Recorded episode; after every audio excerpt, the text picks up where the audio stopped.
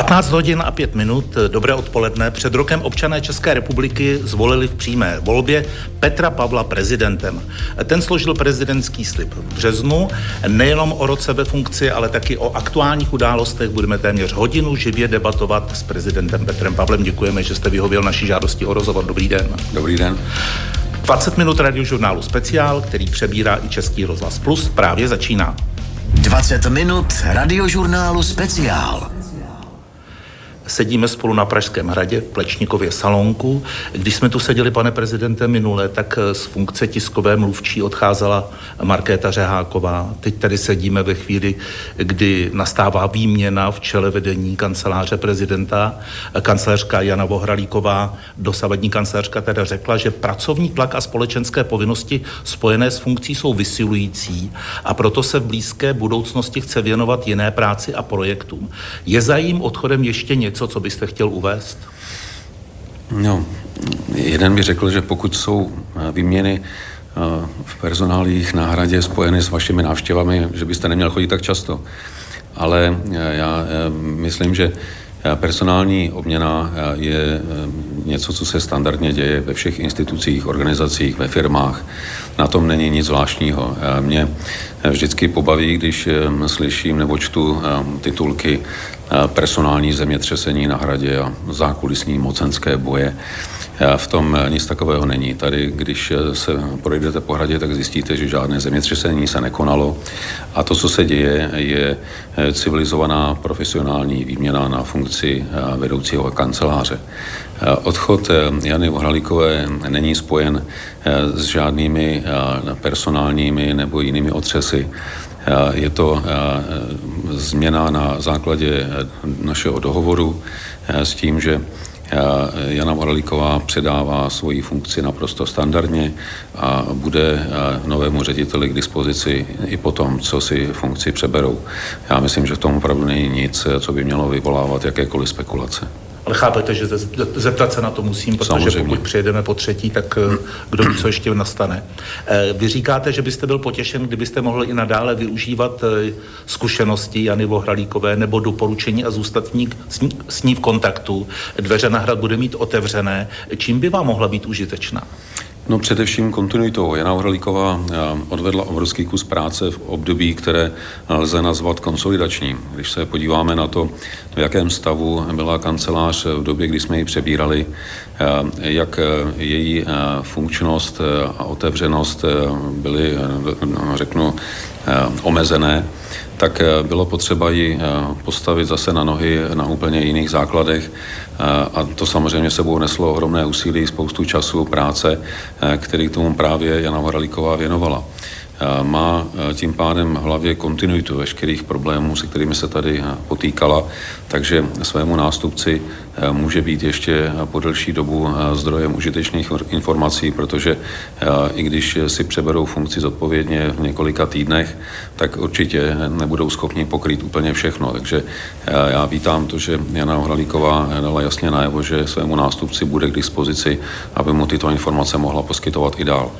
V téhle souvislosti, když jste nastupoval na hrad, tak jste měl plán prošetřit podezřelé okolnosti působení tehdejšího kancléře Vratislava Mináře, neoficiálního poradce tehdejšího prezidenta Martina Nejedlého a jejich spolupracovníků.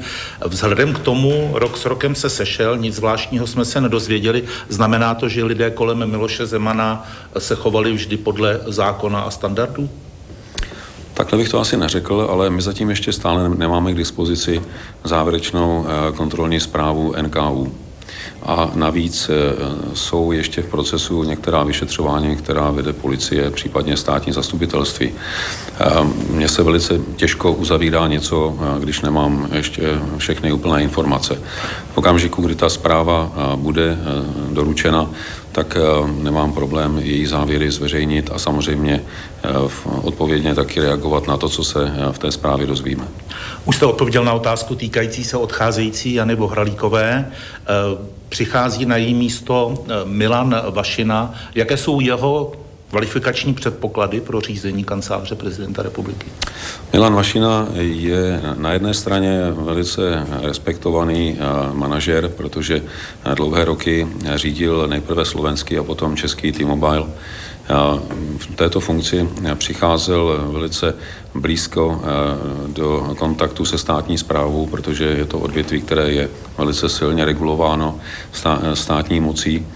A navíc je to člověk, který má eh, přesah i do té oblasti, řekněme, akademické, eh, protože posledních dva a půl roku eh, vedl českou pobočku Aspen institutu, takže o té problematice, kterou řešíme jak na domácí scéně, tak hlavně na té mezinárodní, má víc než dobré povědomí a navíc eh, má i velice dobrou reputaci eh, a pověst eh, jak na těch pracovištích, na kterých dělal, tak i v prostředí, ve kterém se rekrutují lidé, kteří mají asi největší, použiju anglické slovo drive, k pozitivním změnám. A pane prezidente, když se dočítáte v monitoringu třeba úvahy o tom, co zatím je, jestli náhodou sponzoři, kteří financovali vaši předvolební kampaň nebo její část a potom eh, sponzorovali třeba také Aspen Institut, jestli to tedy není divné, tak si myslíte co? No, eh, vnímám to tak, že my máme obecně rádi příběhy a vždycky, když je za něčím, co by mohlo být relativně nudnou personální změnou, když se tam rýsuje nějaký příběh, tak to vypadá mnohem zajímavěji.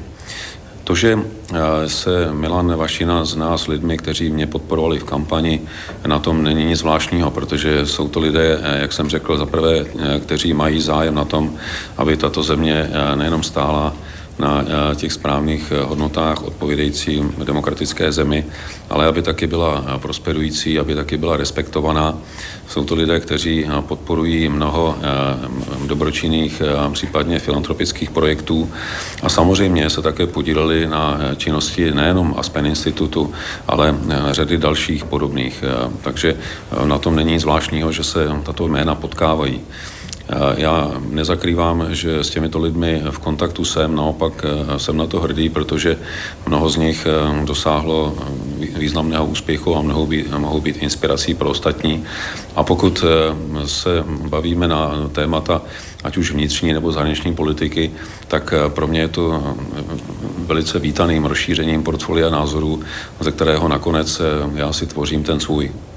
A ještě poslední otázka na závěr tohoto bloku. Eh, Petr Kolář, váš přítel po boku, eh, bude mít kartičku na hrad a eh, bude se snažit získat bezpečnostní prověrku za nové konstelace? Pokud bude se Petr Kolář snažit získat prověrku, tak je to samozřejmě jeho věc, ale Petr Kolář nemá žádnou smlouvu s Hradem.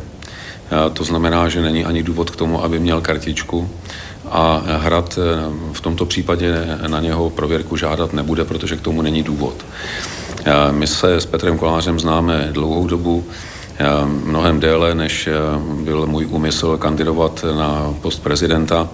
A tím, že jsem se takto rozhodl, tak jsem neměl důvod ten vztah přerušovat.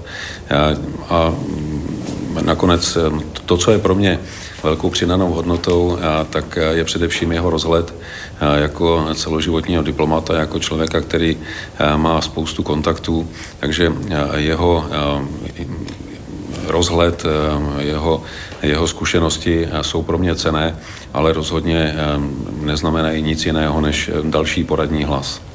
Pamatujete se, jak jste v jedné předvolební debatě před volbou prezidenta v rozhlase pronesl takovou slovní říčku, že jediným kolářem na hradě bude protokolář.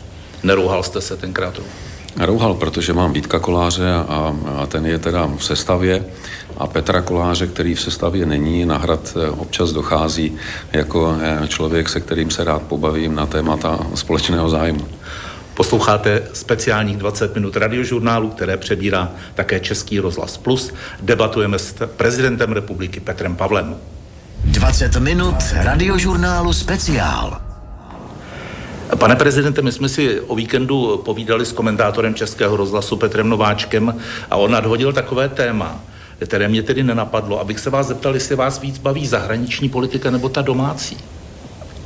Já myslím, že to není ani tak o tom, jestli mě něco baví, ale to, co je potřeba dělat. A já jsem přesvědčen o tom, že prezident se musí věnovat jak té domácí, tak zahraniční politice a to v rozsahu svých pravomocí. Přesně o to já se snažím, takže já nemůžu říct, jestli mám preferovanou jednu nebo druhou. Když jsme vedli eh, rozhovory při té eh, volební kampani, tak eh, nejenom s vámi, ale s dalšími kandidáty, tak pokud oni chápali postavení hlavy státu v našem ústavním systému, tak spíš preferovali myšlenku, že prezident republiky je jakýmsi moderátorem politických procesů, že do nich aktivně, aktivisticky příliš nevstupuje. Vás opozice označuje jako prezidenta vládní koalice. Můžete při takovém nálepkování efektivně moderovat politické procesy? Tak je to za prvé nálepka, je to nálepka, kterou mi dává opozice, takže je potřeba ji takhle vnímat. Já jsem nikdy neřekl, že jsem kandidátem vládní koalice a v mnoha ohledech s vládní koalicí nevyjadřuju úplný souhlas. To, že má opozice takovou představu, že bych eh, měl eh, dokázat to, že nejsem pětikoaličním kandidátem tím, že jim budu vetovat návrhy zákonů, no, eh, to je samozřejmě jejich přání a jejich představa, ale pokud ten zákon považuji za potřebný, tak přestože jsou v něm části, které mě třeba přivádí k nějakým dalším otázkám nebo nejasnostem, tak pokud naprostá většina toho zákona jde správným směrem a je potřeba, no pak samozřejmě nemám důvod ho neschválit. A určitě bych nevetoval zákon jenom proto, abych něco dokazoval opozici nebo koalici. V květnu musí vláda rozhodnout, jak bude vypadat eh, rozpočet České republiky na rok 2025, což bude volební rok. Co podle vás by mělo být jeho hlavním cílem? No především, aby to byl rozpočet zodpovědný eh, ve vztahu k veřejným financím, protože není možné eh, stavět dlouhodobě rozpočty výrazně deficitní, protože to potom sráží naši ekonomiku a my nebudeme schopni naplnit ani ty základní funkce státu, natož priority, které by měl mít. Takže eh, způsob, jakým se vláda postaví k tvorbě toho dalšího rozpočtu eh, ve vztahu k umořování schodku eh, veřejných financí ve vztahu k tomu, jak bude pamatovat na priority, které si vláda stanovila a které jsou potřebné, tak, tak se na něj budu dívat. Chcete v tom vidět jakousi jasnější snahu po konsolidaci veřejných financí, snižování toho strukturálního deficitu, nikoli třeba jenom o jednu desetinu procenta? Ta snaha musí pokračovat, protože konsolidační balíček, a s tím jsem se nějak netajil i při schvalování tohoto, který už eh, vyvolal poměrně velké emoce, je, že to je začátek cesty. Vidíme, že se podařilo Eh, snížit eh, deficit rozpočtu. Na příští rok je plánováno další snížení, ale stále ještě jsme poměrně výrazně eh, v červených číslech. A naše republika si nemůže dlouhodobě dovolit tak velké schodky, takže další úsilí samozřejmě musí být. A vláda musí mít nejenom odvahu, ale taky schopnost občanům vysvětlit, proč je tohle úsilí nezbytné a, a k čemu to povede, když se nám podaří veřejné finance dostat opět do, do formy. Je tohle to téma, jehož byste mohl být z titulu funkce hlavy státu moderátorem? Já se o to snažím a musím říct, že jsem tu snahu vyvinul hned od počátku, kdy se začalo debatovat o konsolidačním balíčku, o důchodové reformě, protože jsem na hrad pozval zástupce opozice, měl jsem zrovna u tohoto stolu, kterého teď spolu mluvíme, Alenu Šilerovou, Karla Havlíčka, kde jsme se bavili... Kdo seděl tady? Na vašem místě nikdo. Ale samozřejmě jsem si rád eh, vyslechl jejich námitky, jejich přístup, protože eh, jsem přesvědčen o tom, že nějakého posunu můžeme zvlášť u těch dlouhodobých témat dosáhnout jenom tím, že se podaří mezi vládou a opozicí najít alespoň nějakou elementární schodu. Není totiž možné to, co se teď rýsuje na pozadí té strašně rozdělené politické scény, že každá vláda eh, přijde s eh, naprostou negací toho, co bylo předtím a začne nastolovat vlastní přístupy, vlastní agendu. To nás eh, bude neustále vracet v čase zpátky a povede to k mimořádně, mimořádné neefektivitě. Kromě neefektivity, k čemu to ještě může vést? Může to oslabit výrazně důvěru v instituce, v politický systém venkoncem? To se děje a vidíme to nakonec den, den za dnem na praktických příkladech, protože pokud běžný občan sleduje a já si zase nemyslím, že bych bylo tolik, kteří by měli takový sklon k masochismu. V nočních hodinách přímé přenosy ze sněmovny, tak musí nabít dojmu, že mnozí lidé, kteří tam zasedají, snad pozbyli zdravého rozumu, protože pokud tam tráví dlouhé a dlouhé hodiny před čítáním textů naprosto nesouvisících s projednávaným tématem, tak si musí položit otázku, k čemu máme takové zákonodárce. Pokud vidí, že se politici mezi sebou častují jenom dehonestujícími výroky a nemají snahu se domluvit na problémech, které ty lidi pálí, no tak si řeknou, k čemu nám je potom taková vláda, případně taková opozice, nebo takový prezident. A já si myslím, že to jsou věci, které výrazně Eh, sráží eh, možnost eh, vůbec něčeho v politice dosáhnout, protože lidé by měli mít alespoň nějakou důvěru v instituce, které si volí. Napadlo vás v téhle souvislosti tedy někdy pozvat si relevantní hráče české politické scény, teď myslím jak vládní koalice, tak SPD a hnutí ANO, a promluvit jim do duše? No, já, zatím jsem to udělal na úrovni vlády a hnutí ANO ne SPD. Ta snaha tam byla například e, při jednání loni v létě, e, kdy jsem se snažil dosáhnout schody e, na zahraniční politice. Bylo to krátce před summitem NATO ve Vilniusu, před podpisem dvoustranné dohody o obrané spolupráci se Spojenými státy a já jsem měl za to, že bude důležité, aby právě v téhle oblasti, kterou považuji za průřezovou a dlouhodobou, byla taková schoda. A tehdy to jednání proběhlo věcně.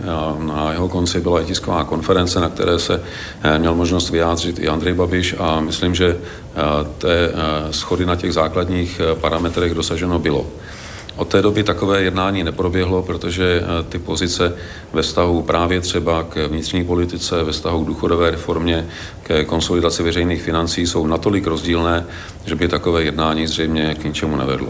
Mám tomu rozumět tak, že vy jako prezident republiky byste rád ty politické debaty moderoval nebo ty procesy moderoval, ale že o to není tak úplný zájem ze strany jejich aktérů? Ono je to vidět eh, na eh, jejich vyjádřeních nejenom v parlamentu, ale i v médiích, na to, jak eh, jedna či druhá strana reagují velice podrážděně a citlivě na argumenty protistrany.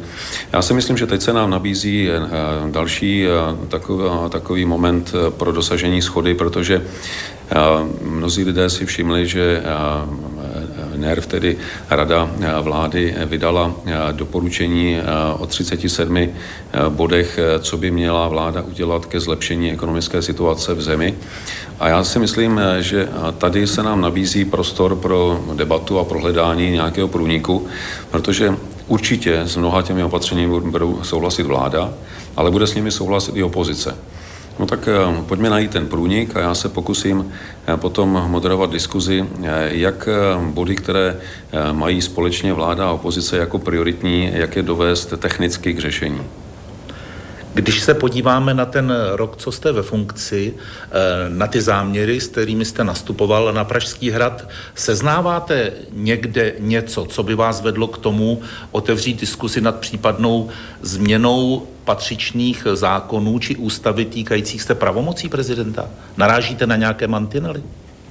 Já jsem za ten rok, abych pravdu řekl, nenarazil na mantinel ani eh, směřující k debatě o rozšíření, ale ani k omezení pravomocí. Já si myslím, že eh, pravomoce i možnosti, které prezident eh, za současné doby má, odpovídají přímé volbě, odpovídají tomu, že nejsme prezidentským systémem, a myslím si, že by asi teď nebylo na místě debatovat o nějakých změnách, protože eh, eh, jsem ani nezaznamenal ze strany opozice nebo vlády nějaké silné hlasy o eh, nutnosti úpravy prezidentských pravomocí.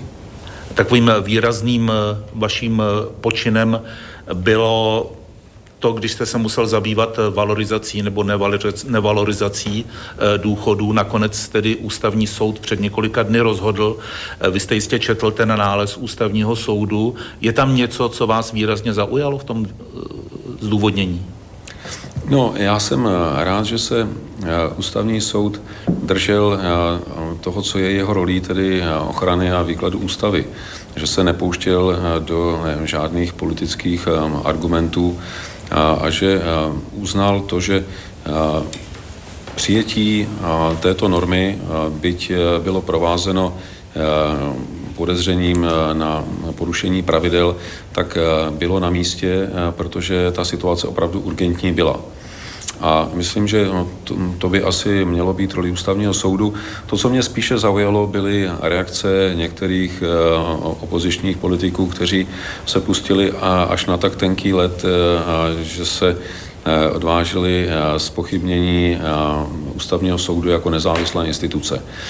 Protože to si myslím, že by být nemělo, protože ať už se nám rozhodnutí líbí nebo nelíbí, tak bychom ho měli respektovat tak oni říkali, že je nutné respektovat rozhodnutí ústavního soudu, i když jim se osobně, osobně třeba nelíbí. I když tam v tom zdůvodnění, v tom nálezu byly některé zajímavé pasáže, je tam například věta, je proto zřejmé, že klíčové pro nyní posuzovanou věc je stanovení okamžiku, ve kterém růst cen dosáhl aspoň 5%. To píše ústavní soud. Jakoby nebral v potaz, že tu stále existují nějaké prognózy, na základě níž se modelují další politické, ekonomické kroky. No ale zároveň taky třeba říct, eh, že eh, ty prognózy se právě měsíc od měsíce výrazně lišily, protože ta situace eh, se změnila velice dramaticky a i proto třeba ta prognóza z listopadu byla úplně odlišná od té z prosince. Takže já si myslím, že tady je celkem jasné, že vláda nemohla předjímat v listopadu, že ta situace v prosinci bude tak výrazně horší. Když se ještě zastavím u vaší minulé návštěvy, nedávné návštěvy v Plzni, tak tam se vás zase zeptal někdo z publika, jak to bude tedy s vaší možnou příští kandidaturou. Vy jste zase byl k tomu takový eh, ostražitý, že nemůžete říct naplno, že budete kandidovat, ale pochopil jsem, že to nemůžete ani vyloučit. Jak to je? Já se především snažím být férový, protože eh, já nechci eh, předstírat to, že jsem byl loni v lednu zvolen na 10 let. Já jsem byl zvolen s pětiletým mandátem. A pět let je opravdu dlouhá doba, během které se může spousta věcí změnit. A to nejenom zdravotních, osobních, mezinárodně bezpečnostních nebo vnitřních. Takže říct e, s jistotou, co budu dělat za pět let, by bylo určitě přeháněním, případně přílišnou ambicí a k tomu já jsem nikdy neměl blízko. Takže to, to co říkám, je, že těch svých pět let, na kterých jsem byl zvolen, se budu s maximálním nasazením věnovat svým povinnostem a co, co bude dál, je možné řešit krátce předtím, ale určitě ne s pětiletým předstihem.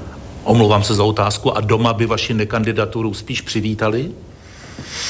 No tak já si myslím, že když se každý, kdo má partnera, partnerku a jsou v dobrém vztahu, budou bavit o tom, jestli se partnerovi líbí, že její nebo jeho partner bude celou dobu pryč, nejenom fyzicky, ale i v myšlenkách, tak vám asi řekne, že by ho radši měl doma. Takže ptát se mé ženy, jestli by preferovala druhý termín nebo jenom jeden, by asi bylo zbytečné. Posloucháte 20 minut radiožurnálu Speciál, které vysílá také Český rozhlas Plus. 20 minut radiožurnálu Speciál. Prezident republiky Petr Pavel lákající na investice nebo premiér Fiala chválící hnutí ANO, ministr vnitra hlásající, že si to jde vyřídit z dezoláty v Karviné. To jsou falešná videa, která jsou čím dál víc věrohodnější, téměř až dokonalá. Dokážeme, pane prezidente, protože to je věc, která ovlivňuje politický prostor, chytit umělou inteligenci příčinu? Tím se nejsem tak úplně jistý, protože my zatím eh, nedokážeme chytit příčinu ani tu lidskou inteligenci, která se podílí na vytváření falešných zpráv. Eh, to, že eh, existují různé klamavé informace, ne, není nic nového. Ty nás provázejí vlastně celou lidskou historii, protože to, že jsme používali různé polopravdy, překrucování informací, případně záměrně klamavé informace, to bylo součástí lidské historie od nepaměti. To, co je teď nového, je významné použití informačních technologií, které jenom umožnili šíření různých zpráv, ať už těch pravdivých nebo, nebo nepravdivých obrovskému množství uživatelů. V minulosti oficiálními zdroji informací byly sdělovací prostředky, ať už tištěné nebo později elektronické. Dnes jsme zdrojem informací každý, kdo máme přístup na internet. A myslím si, že bychom se asi měli držet toho základního, že snad každý z nás by rád dostával informace, které jsou pokud možno objektivní, které jsou ověřené, které vychází z nějakého posouzení kontextu, protože nikdo z nás asi nechce být klamán. A proto bychom měli podporovat veškeré aktivity, které zdůrazňují důvěryhodnost zdrojů, které preferují ty zdroje, které se nebojí občas přiznat, že se, že se mýlili a, a budou věci na pravou míru, protože neustále klamání nás může dovést do situace, kdy budeme žít v podstatě v virtuální realitě nebo v několika virtuálních realitách a už přestaneme mít přelet o tom, co je a co není pravda. Takže to není jenom eh, otázkou eh, naší eh, jistoty v tom stále složitějším světě, ale je to taky otázkou bezpečnostní, protože záměrně zkreslované informace mohou vést buď to k šíření paniky, nebo k nesprávným závěrům, k vytváření averzí až vedoucích třeba k násilí mezi skupinami obyvatel. A případně může vést i k destabilizaci celých států, tak jak to vidíme dnes. Takže dezinformace, zkreslené informace jsou nejenom bezpečnostním fenoménem, ale jsou fenoménem pro udržení stability společnosti do budoucna. A když sledujete situaci v České republice, řekl byste, že vláda České republiky dělá v boji s dezinformacemi maximum? Já bych eh, řekl, že eh, možná nedělá ani to minimum, protože eh, boj s dezinformacemi je teď na bodě mrazu. Vláda jmenovala nedávno poradcem pro dezinformace pana Gregora, ale nemá pověřence pro tuto oblast, nemá koordinátora, který by eh, všechno to, co se eh, už na tomto poli odehrálo, na eh, půdě třeba ministerstva vnitra nebo některých institucí, dal, aby to dal dohromady a připravil opravdu koncept, jak vést strategickou komunikaci vlády, jak čelit dezinformacím, protože si s tím vláda tak úplně neví rady tak eh, ta oblast eh, je teď eh, tak trochu ve vzduchoprázdnu. Což si myslím, že rozhodně dobře není, protože nejenom, že protivník nikdy nespí, ale všichni šířitelé dezinformací nespí. A jak vidíme den za dnem na sociálních sítích, tak dezinformace se šíří stále rychleji a častěji. A běžný občan, který nemá možnost se v tom orientovat, tak se dost často stává obětí. Posloucháte speciálních 20 minut radiožurnálu, přebírá i Český rozhlas Plus. Debatujeme na Pražském hradě v Plečníkově salonku s prezidentem republiky Petrem Pavlem. 20 minut radiožurnálu speciál. Pane prezidente, od počátku ruské agrese na Ukrajině věnujete tomu konfliktu velkou pozornost. Na Ukrajině jste taky osobně byl. Jak na vás působí, když třeba, já nevím, slovenský pre- premiér Fico nebo eh, Tomio Okamura z SPD říkají, že v Kijevě, respektive na většině Ukrajiny, každý říká tedy něco jiného. Robert Fico, že v Kijevě, eh, Tomio Okamura, že na větší části Ukrajiny válka není. No, asi bych to propojil s tím předchozím tématem, o kterém jsme se bavili, to znamená dezinformace. Na Ukrajině nepochybně válka je. A to, že v Kijevě po většinu času běží normální život, no to je také pravda. Ale bohužel ten normální život je přerušován tím, že periodicky přilétají rakety a řízené střely, které zabíjejí lidi. To není normální situace, to bohužel je válka, i když eh, na první pohled může v řadě okamžiků vypadat eh, jako běžný mírový život. Zkreslovat to tím, eh, že válka nebo nějaká speciální operace, jak ji nazývají Rusové, probíhá pouze na východě Ukrajiny, je, je vážným klamáním veřejnosti. Nás sice může už do určité míry unavovat, neustále poslouchat informace o válce na Ukrajině, o nutnosti podporovat Ukrajinu, ale měli bychom si vždycky říct, o co tam jde. A na té Ukrajině opravdu nejde v úvozovkách pouze o to, kdo bude suverénem na území, které nazýváme Ukrajinou. Ale jde tam o to, jak bude vypadat evropská, ale i globální bezpečnost v budoucnu. Protože případě, že Rusko uspěje plně tak, jak si představuje, to znamená, že bude kontrolovat celé území Ukrajiny, pak to znamená, že bude ve všech svých závěrech eh, vlastně eh, utvrzeno. To znamená, že je možné napadnout suverénní zemi a silou si vymoci eh, svůj, svůj zájem. Že není žádná zúčtovatelnost před mezinárodním právem a že silný opravdu, tak jak říká prezident Putin opakovaně, dělají prostě to, co mohou a slabí to, co musí, co, co jim ti silnější dovolí. A pokud nechceme žít v takovém světě, a já věřím tomu, že většina eh, našich obyvatel nechce, no pak nám nezbyde nic jiného, než se proti takovému zlu postavit. A z naší strany eh, tím, jak se proti němu stavíme, je, že děláme to, eh, že podporujeme Ukrajinu, tak aby, aby alespoň na Ukrajině Rusko neuspělo. Mluvil jste o globálním rozměru i o tom evropském. Pokud další prezidentské volby ve Spojených státech vyhraje Donald Trump, může americká pomoc Ukrajině brzy skončit, nedá se to úplně vyloučit. Neměla by být Evropa na tuto skutečnost a možnost pečlivěji připravena? Naprosto bez pochyby ano. Myslím si, že je naprosto legitimní, že budeme v Evropě uvažovat o možnosti, že Donald Trump zvítězí v prezidentských volbách, že uskuteční to, o čem hovoří, to znamená, že velice rychle vejde v kontakt s Vladimírem Putinem a uzavře s ním nějakou dohodu, protože i pro Rusko by taková dohoda určitě byla výhodná, ale taková dohoda eh, nemusí být eh, vůbec výhodná pro Ukrajinu a nemusí být vůbec výhodná pro Evropu. A v tom případě budeme postaveni před hotovou věc, eh, se kterou se budeme muset umět vypořádat. A na to se musíme připravit. Já si myslím, že to není nic o narušování transatlantické vazby, to není nic o spochybňování Spojených států jako spojence, ale měli bychom naprosto realisticky připustit, že Donald Trump se na řadu věcí eh, dívá jinak.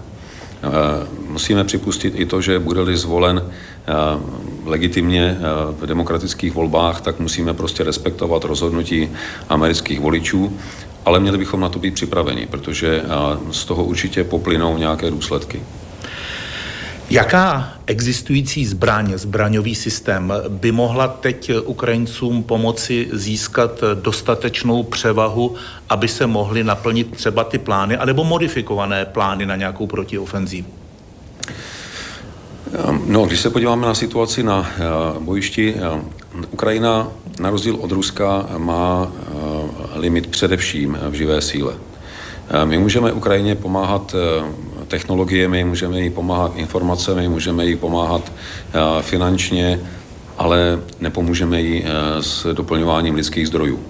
Takže eh, to bude faktor, na který Ukrajina musí myslet a i z toho důvodu si myslím, že v poslední době ta doporučení, která dostává od spojenců, jsou, aby pokud možno omezila ofenzivní akce a naopak posílila obranu, protože s tím, jak Rusko začíná tlačit na ofenzivu, celkem pochopitelně, protože s nadcházejícími volbami i v Rusku bude prezident Putin chtít demonstrovat úspěšnost své speciální operace a proto bude tlačit na, na útočné operace víc než na obranu, tak Ukrajina v zájmu konsolidace svých sil, v zájmu ušetření živé síly by se asi měla více orientovat na obranu a k tomu ale bude potřebovat eh, nejenom eh, čistě obranné zbraně, ale bude také potřebovat eh, zbraně, které jí umožní narušit zásobovací trasy ruské armády. A to jsou například dělostřelectvo, případně řízené střely dalšího dosahu, dodávka dlouho slibovaných letounů F-16, které mohou právě nést řízené střely s dalším dosahem, tak aby Ukrajina byla schopna efektivně udržet své území, nedovolit Rusku další postup, ale zároveň natolik narušit jejich zásobovací trasy, aby ani jejich ofenziva případná, která může nastat v jarních měsících, nebyla úspěšná. Protože jedině vyrovnání sil může vést eh, k tomu, eh, že obě strany pochopí, že dalšího úspěchu eh, už nedosáhnou a že tedy nastal čas k nějakému jednání. Možná je pro Ukrajinu užitečné, i když bude vědět, že má jistým způsobem krytá záda. Mluvili jsme i o globálním rozměru tohoto konfliktu a nejenom tohoto konfliktu. Británii eh, The Telegraph přinesl informaci o tom, že Spojené státy americké by po 15 letech mohly znovu rozmístit jaderné zbraně na britských ostrovech. Jaká by byla reakce Ruska?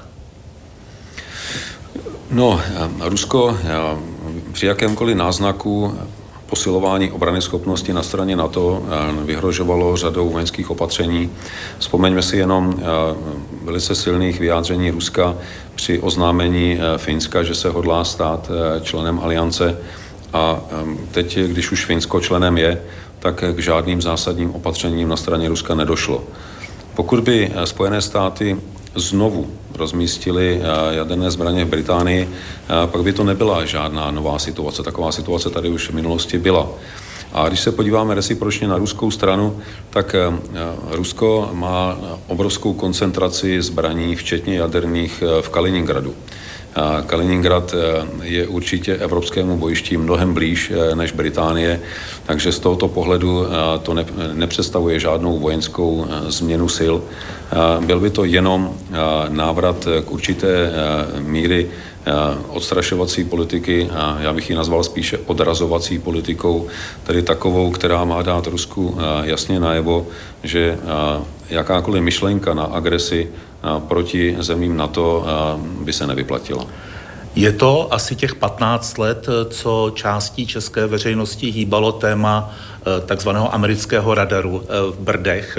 Změnila se ta vojensko-strategická situace už natolik, že to téma je pryč, že nic takového už se nemůže vrátit do hry? No mezi tím eh, ta stanice jedna byla vybudována v Rumunsku, druhá v Polsku. Eh, na přikrytí eh, východního křídla aliance je to dostatečná kapacita, takže představa, že bychom potřebovali budovat eh, další radary tohoto, těchto schopností tu není.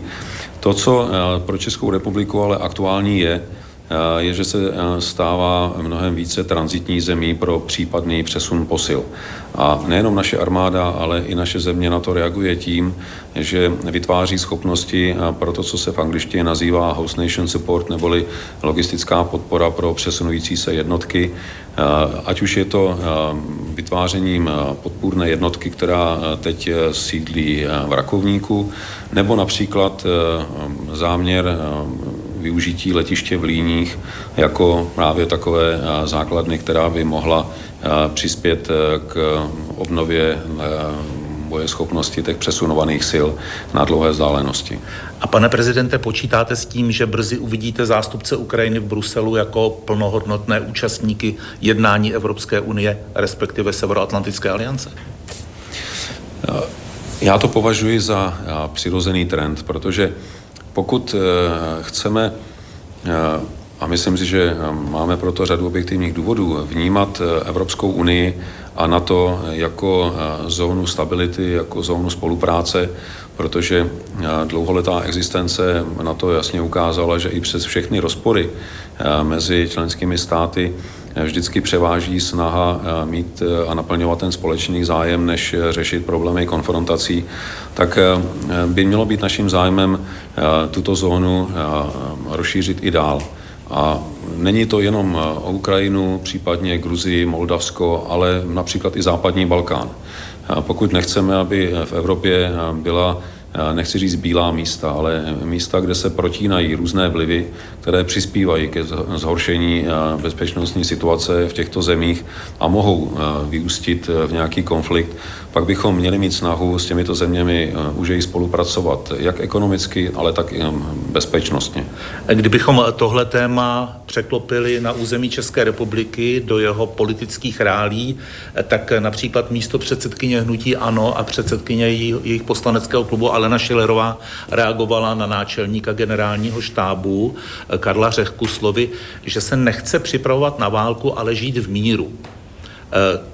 Pokud bychom ten výrok podrobili zkoumání na základě logiky, tak generál Řehka se chce připravovat na válku a nechce žít v míru. Máte chuť do tohoto tématu vstoupit? Já do něho průběžně vstupuji i když nechci příliš razantně, protože by mě mnozí mohli obvinovat, že jako bývalý voják straním vojákům, ale já jsem naprosto přesvědčen o tom, tak jak Karla Řehku znám, že rozhodně válku nechce. On na rozdíl od Aleny Šilerové v té válce vícekrát byl. Ví, co ta válka obnáší. A rozhodně není žádným Eh, války chtivým eh, vojákem, který by za každou cenu chtěl eh, posílat naše vojáky někam bojovat. Ale on moc dobře ví, tak jako nakonec lidstvo mělo možnost se mnohokrát poučit v historii, že chceme-li si zachovat, udržet, případně znovu získat mír, tak musíme být připraveni na válku. Je to, je to opravdu stará poučka. A ta nehovoří nic o tom, jestli tu válku chceme nebo nechceme. Bohužel války ve světě vznikají, a my, když eh, budeme pouze tvrdit, že chceme mír, tak nás to před eh, násilím eh, ostatních neuchrání. My musíme mít efektivní schopnost se proti zlu bránit. A to zlo kolem nás existuje, můžeme to vidět nejenom na Blízkém východě, můžeme to vidět teď na případě Ruska, Ukrajiny, případně hrozeb ze Severní Koreje nebo veškeré aktivity, které dnes v regionu provádí Irán. Bohužel to zlo je a když nebudeme připraveni mu čelit, když nebudeme připraveni ho efektivně odstrašit nebo odradit, tak se může dostat i k nám. A to rozhodně generál Řehka jako odpovědný voják připustit nechce. Máte taky pocit i z vašich nedávných návštěv, že svět se stal v poslední době výrazně nebezpečnějším místem, než byl? Svět se nepochybně stal nebezpečnějším místem protože mnoho problémů, které tady sice byly i dřív, ale byly buď zakonzervované nebo vyvažované stejnou silou, tak se dnes projevilo s větší intenzitou, protože ten poměr sil ve světě se změnil od toho modelu bipolárního, kde stabilita byla zajišťovaná právě vyvažováním síly obou táborů, jsme se dostali do světa multipolárního, kde eh, navíc se eh, přelévají spojenectví a vidíme například eh, na posledních letech, jak se zblížily pozice Ruska a Číny nebo Ruska a Iránu. Nebo teď vidíme třeba i snahy o zlepšení vztahů mezi Ruskem a Severní Koreou. To jsou všechno věci, které by nás měly varovat a ujistit e, v tom, že e, budeme e, vnímat nutnost bránit se proti těmto trendům a bránit se jim můžeme opravdu jenom tehdy, když budeme dostatečně silní, abychom se nestali předmětem jakéhokoliv útoku. Na radiožurnálu a Českém rozhlase Plus posloucháte speciální rozhovor s prezidentem republiky Petrem Pavlem. 20 minut radiožurnálu speciál. Rok ve funkci, pane prezidente, když se rozhlédnete po České republice, z čeho jste měl největší radost jako prezident za ten uplynulý rok? Ze setkávání... Teda ne ve funkci, od zvolení, pardon. No, já bych to možná dal ještě před zvolením, ale bylo to vždycky setkávání s lidmi. Protože když vemu takové ty krásné momenty ze závěru kampaně, kdy jsem se potkával s lidmi na těch náměstích, nejprve Ústí nad Labem, pak v Ostravě, v Brně a nakonec v Praze, tak eh, bych řekl, že eh, ty pozitivní dojmy z nich eh, dokázaly do značné míry smazat i všechny ty negativní z průběhu kampaně. No a od té doby já jsem navštívil 11 krajů, měl jsem řadu debat s občany, s místními politiky a když vidím zpětnou vazbu, která nemusí být vždycky jenom pozitivní, protože ono to není jenom o těch, o těch ódách oslavných, ale je to o tom, že se s vámi lidi baví otevřeně, že vám řeknou své problémy, ale hlavně taky, že vám řeknou způsoby, jak ty problémy řešit, protože mnoho z nich se o to snaží. Když potkáte lidi, kteří nečekají na to, co jim vláda domluví nebo co parlament dojedná, ale na svém písečku se snaží něco změnit. Jsou to takový ty lokální patrioti, eh, kteří prostě ve svém oboru činnosti dělají něco, co jim dává smysl. Tak eh, z toho mám eh, dobrý pocit, že v kontrastu s tím převažujícím pocitem, že to u nás jde od desíti k pěti a že je všechno horší a horší, tak právě ty kontakty s lidmi mi dokazují, že tomu tak není, že ta nechci říct mlčící většina, ale eh, mnoho lidí, kteří buď spokojeni jsou, anebo eh, nepláčou a konají, tak eh, ty moc slyšet nejsou. Většinou jsou slyšet ti, ti nespokojení a pak to vytváří ten dojem, že vlastně ta nespokojenost je převládající pocit. A ještě jedno téma. Stále v České republice pořádně nevíme, kdo a zda vůbec bude stavět další jaderný reaktor v Dukovanech. Eh, stávajícím reaktorům pomalu ubíhá doba použitelnosti. Není tohle taky pro vás jako pro prezidenta republiky, a nechci vás do ničeho štelovat, výzva moderovat nějakou nadstranickou diskusi s cílem urychlit rozhodování o dalším rozvoji jaderné energetiky? Myslím, že mě do toho nemusíte vůbec nějak instalovat, protože je to téma, kterému věnuji pozornost dlouhodobě. Fakt? Je to téma, které mě osobně zajímá, proto jsem se mu věnoval ještě dávno před eh, oznámením kandidatury eh, a je to téma, kterému se eh, věnuji i teď.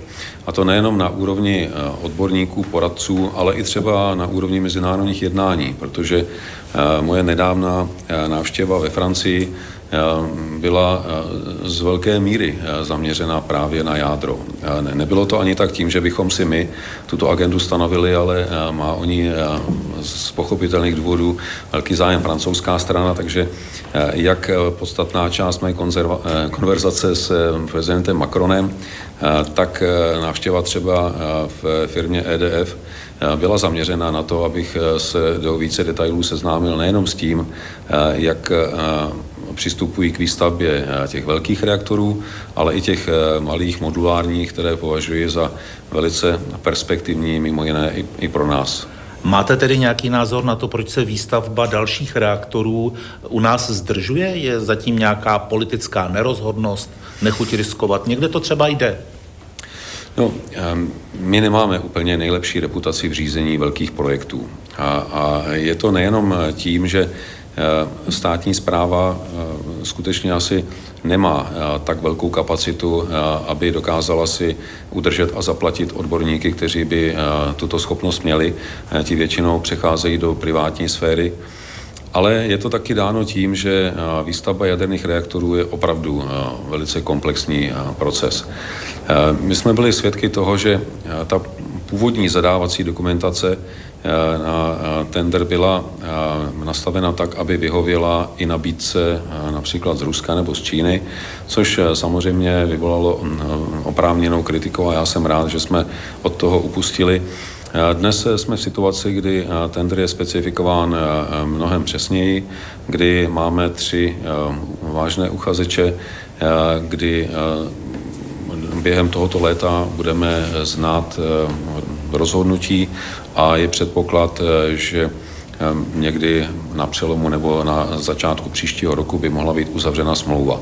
Ehm, já si myslím, že eh, je to nastaveno realisticky, tak aby u nás eh, nevznikl nějaký velký propad ve výrobě elektrické energie, aby výstavba minimálně jednoho jaderného zdroje eh, byla dokončena někdy k roku 2036, tak aby plynule navázala na odstavování těch starších reaktorů.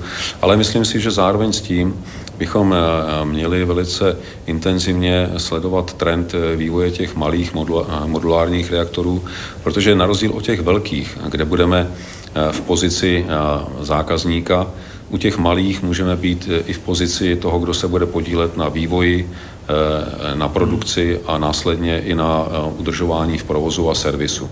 V tomhle mluvíte podobně jako předseda vlády Petr Fiala, předseda ODS který chce mít Česko jako zemi jádra a neb jak se stát právě ze zákazníka hybatelem těch jaderných projektů. Má být Česko zemí jádra? Nám nic jiného nezbyde. Když se podíváme na realitu, tak my nemáme tolik třeba vodních zdrojů, my nemáme ani tolik možností vyrábět elektřinu ze slunce, případně z větru. Takže pro budoucnost máme-li zajistit dostatek elektrické energie, tak musíme mít nastaven správně ten energetický mix. A jeho součástí musí být jádro, protože za něho nemáme jinou alternativu.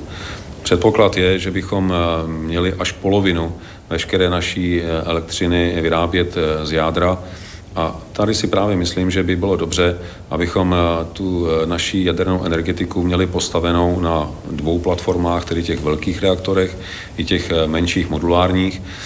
Já jsem sledoval celý ten proces od těch prvních prototypů, teď přes jednání s firmou Rolls-Royce, ale i dalších asi šest potenciálních výrobců těch malých modulárních reaktorů. Mimo jiné i francouzská firma EDF má připraven velice slibný projekt, takže pokud bychom věnovali úsilí kapacity, které máme, a to nejenom v jaderném strojírenství, ale třeba právě i v té části regulatorní, která je velice respektovaná, pak si myslím, že by účast České republiky na tomto projektu mohla vést k tomu, že budeme skutečně jednou ze zemí jádra, která může pomoci i mnoha dalším. Posloucháte 20 minut radiožurnálu Speciál, které přebírá i Český rozhlas Plus. 20 minut radiožurnálu Speciál. Pane prezidente, v novoročním projevu eh, jste podpořil přijetí společné evropské měny. Eh, co vás to napadlo? Já myslím, že to byla naprosto přirozená úvaha. To nebylo, eh, že bych jenom tak si to vycucal z prstu. My v tomto roce budeme mít několik významných výročí. Jedním z nich je 20 let vstupu České republiky do Evropské unie. A my jsme se před těmi 20 lety se vstupem zavázali, že přijmeme společnou měnu. A je samozřejmě na místě, abychom po 20 letech už měli aspoň to rozhodnutí, že ten náš závazek naplníme. Navíc eh, se dostáváme do situace, kdy eh, velkou snahou o ozdravení našich veřejných financí budeme zřejmě už v tomto roce naplňovat eh, ta pověstná maastrichtská kritéria. Ale tím hlavním, proč jsem to řekl, je také to, že nechceme hrát druhé housle. Já jsem přesvědčen o tom, že Česká republika má na to, aby hrála ty první, ale to znamená být u stolu, kde se o tom rozhoduje. Naše ekonomika je výrazně proexportní, je navázaná, ať se nám to líbí nebo ne, na země eurozóny. A v tom případě je mnohem lepší, podle mého názoru, sedět u stolu eurozóny a spolu rozhodovat o tom, jak ta eurozóna bude vypadat, než jenom pasivně přijímat rozhodnutí, která se pro nás učiní za zavřenými dveřmi, přestože pro nás budou naprosto zásadní. Nicméně dvě třetiny dotázaných průzkumů, který si radiožurnál nechal udělat u společnosti Median, řeklo, že přijetí jednotné evropské měny by pro nás bylo nebo pro ně bylo nevýhodné. Znamená to, že byste chtěl veřejnost o výhodách eura přesvědčovat? To je věc, kterou si myslím, že eh, měla vláda udělat už dávno. A nemyslím jenom tuto vládu, myslím vláda obecně. A to je eh, mít eh, vládního pověřence pro přijetí eura, který by dlouhodobě pracoval na demitizaci eh, debaty o euru a eh, na vzdělávání, protože eh, mnohdy máme obavu z nepoznaného a pak snadno podléháme různým emotivním argumentům. Debata o euru se nedá úplně vést pouze na ekonomické úrovni. A myslím si, že tady je potřeba jasně říci, že přijetí eura je zásadním politickým rozhodnutím a musí ho učinit vláda s plným vědomím, že to má i svoje nevýhody, o tom není pochyb. Myslím, že stojí také za to vzít řadu příkladů zemí, které do eurozóny vstupovaly před námi a podívat se na jejich zkušenost.